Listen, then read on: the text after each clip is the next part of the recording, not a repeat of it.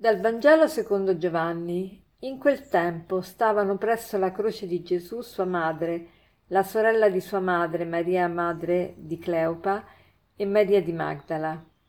Gesù allora vedendo la madre, accanto a lei il discepolo che egli amava, disse alla madre, Donna, ecco tuo figlio. Poi disse al discepolo, Ecco tua madre. E da quell'ora il discepolo l'accolse con sé. Oggi è la memoria della Beata Vergine Maria, Madre della Chiesa, una memoria che ha voluto istituire Papa Francesco nel, nel 2018 ehm, a seguito di, ehm, della proclamazione della Madonna come Madre della Chiesa da parte di Paolo VI al termine del Concilio Vaticano II e ha senso celebrarla subito dopo la Pentecoste in quanto la Pentecoste segna la nascita del popolo di Dio perché con l'effusione dello Spirito Santo gli apostoli diventano eh, evangelizzatori e quindi danno origine alla Chiesa. E Maria è madre della Chiesa perché lei insieme agli apostoli ha aiutato a costruire la Chiesa, inoltre lei è madre di Cristo e Cristo è il capo della Chiesa, secondo la mm, bellissima immagine che ci ha dato San Paolo. San Paolo presenta la Chiesa come un corpo, il cui capo è Cristo e il resto del corpo è la Chiesa. Se Maria è madre del capo, sarà madre anche del corpo. Dunque Maria è nostra madre. Che bello questo. Anche chi non ha avuto una madre o anche chi ha una madre sventurata può sempre dire di avere come modello Maria come madre della Chiesa, madre di ciascuno di noi, come vera mamma, da cui prendere ispirazione per essere noi a nostra volta vere madri. Allora in questi pochi versetti che vi ho letto è racchiusa una ricchezza incredibile di, di verità che veramente ci scuotono e ci, e, e ci mm, e rincuorano. Quali sono queste verità? Gesù eh, dice a Maria, Donna, ecco tuo figlio, indicando Giovanni. Quindi questo già ci fa capire che tutti noi abbiamo una madre, la madre Maria. E, e poi quando glielo dice, pro, proprio quando è sulla croce, e, e glielo dice quando sta morendo. Questo vuol dire che ognuno di noi quando perde qualcuno, quando perde qualche persona cara, eh, deve spogliarsi del suo dolore, come Maria si è spogliata del suo dolore eh, spogliarsi del suo dolore, rinunciare al suo dolore.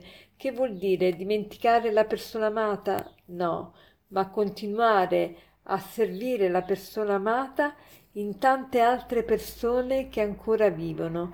Ecco, questo è il senso che Gesù ci vuole dare. Tu hai perso qualcuno, non rinchiuderti nel tuo dolore, non pensare che la tua missione è finita, che la tua vita non ha uno scopo, ma tu sei, sei chiamata a prenderti cura di tante altre persone e facendo questo vedrai in esse tuo figlio.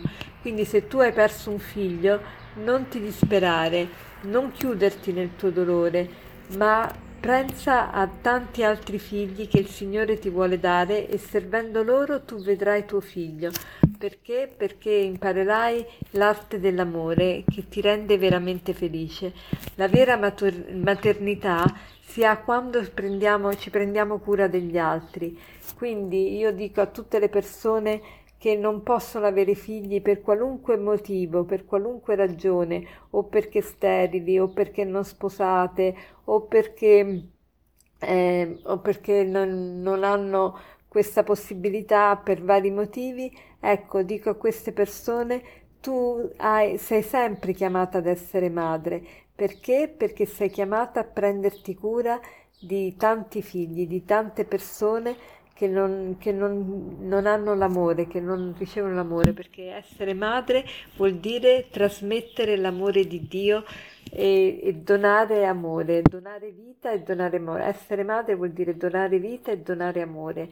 E, e siamo tutti chiamati a questo, uomini e donne, siamo tutti chiamati ad essere e a, a, sviluppare questa forma di maternità ed è per questo che Gesù a tutti ha dato Maria come modello proprio da, per prendere ispirazione e per rifugiarci in lei, per chiedere aiuto a lei e, e per, per, imitarla.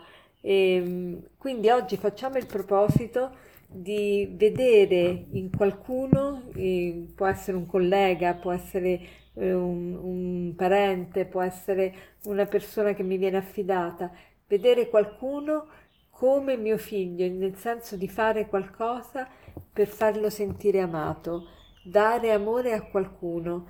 E la vita allora diventa gioiosa. Quante persone si arrovellano perché non possono avere un figlio, sono uh, disperate, ma eh, si, è, si è vere madri quando si prende cura di qualcuno e non semplicemente quando si partorisce al mondo qualcuno. Eh, anzi, alcune persone possono pure partorire e non essere mai madri perché non si prendono cura di queste persone.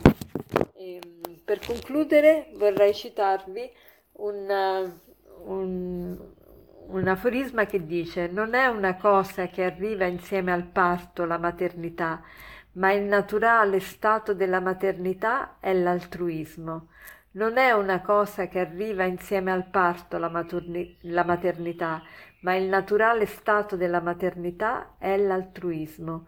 Buona giornata.